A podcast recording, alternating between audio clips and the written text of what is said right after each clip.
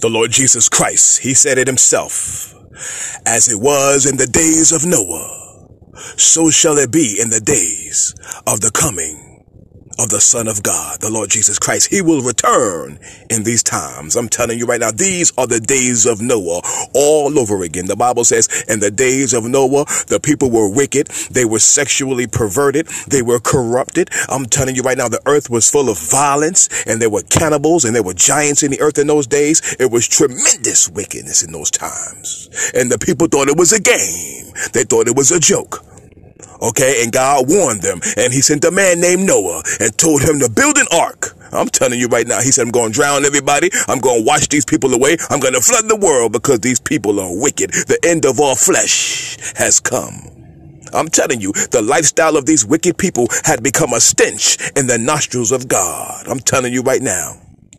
And so God told that man Noah and his family to do what they got to do to build that ark, to get them animals, to get his family and get on up in there. And God drowned the world. He baptized the world. He purified the world. He cleansed the world of those wicked people. He purged the world. He had the flood and cleansed the world. That's what he did. It was a baptism. You see, when you get baptized, beloved, you go under the water, right? And, and, it is a, it is a sign of cleansing, purification and, and washing away your sins and, and, and that old nature, that old life. You're, you're, you're identifying with the death of Christ, right? And then when you come out the water, right? When they bring you out the water at, during your baptism, you are, uh, uh, uh, relating to and identifying with the resurrection of Jesus Christ who came out of the grave. Amen. And you are identifying with newness of life, a life of the spirit, a life walking with Jesus Christ, operating in the covenant and the spirit of God and the nature of God and the character of God and the righteousness of God and the holiness of God. You walk in the new nature. You have God's divine nature. You are a partaker of his nature, beloved.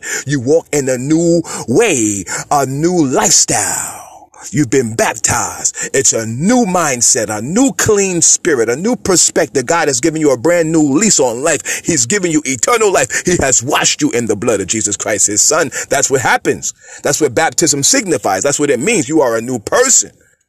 You see that when you get born again and you accept Jesus Christ as your Lord and Savior, the Spirit of God comes inside of you. You become a new person in Christ. Old things, that old nature has passed away. Behold, all things have become new. There is a brand new you because Christ is in you. You ought to be like Christ.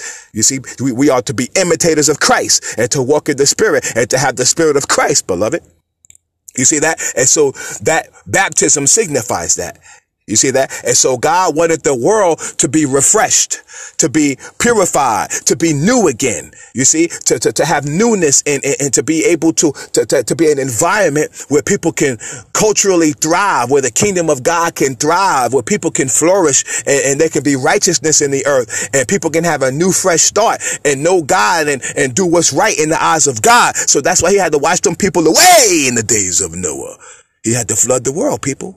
And so that's why God allows floods to happen in our modern times. In these days we're living in, we're going to see biblical floods, floods of biblical proportions. We're going to see judgments like we see in the Bible. We're going to see these things in our time because these are the days of Noah. We're dealing with a lot of wars. We're dealing with a lot of wicked people. Our leaders, many of our, our world leaders, many of these people are wicked. They're antichrist. They, they hate God. They are haters of God. Many of these people are pedophiles at the highest levels. We're dealing with tremendous wickedness. Children of the devil, cursed children. Some of these men and women are cursed. Some of these cities are cursed. Some of these regions are cursed. Some of these states, these nations, these countries are cursed because of their wickedness.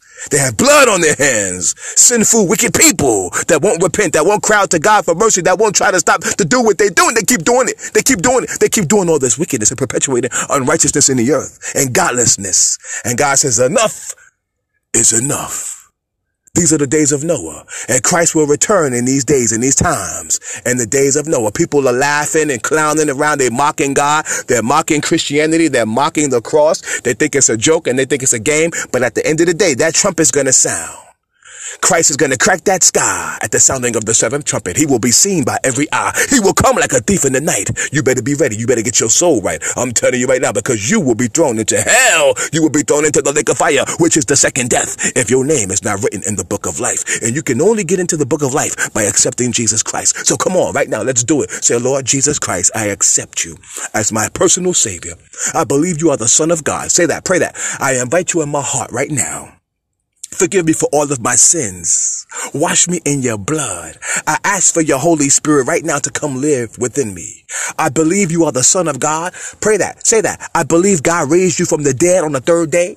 I believe you are coming again. Come on. Say, Lord Jesus Christ, I accept you as my Savior today. I ask for my name to be written in the book of life in the name of Jesus Christ. Come on, pray that. Say, Lord, have mercy on me. Say, Lord, forgive me. Say, Lord, wash me in your blood, Jesus. Sanctify me. Consecrate me. Make me a brand new person, the man, the woman you've destined me to be. Say that. Come on, pray that. Say, I accept Jesus Christ now, this day, as my personal Lord and Savior. I'm telling you right now, this is not a game. These are the days of Noah, and the Lord is coming soon. God bless you. Welcome to the kingdom of God. If you've accepted Christ today, God bless you, and I'm gone.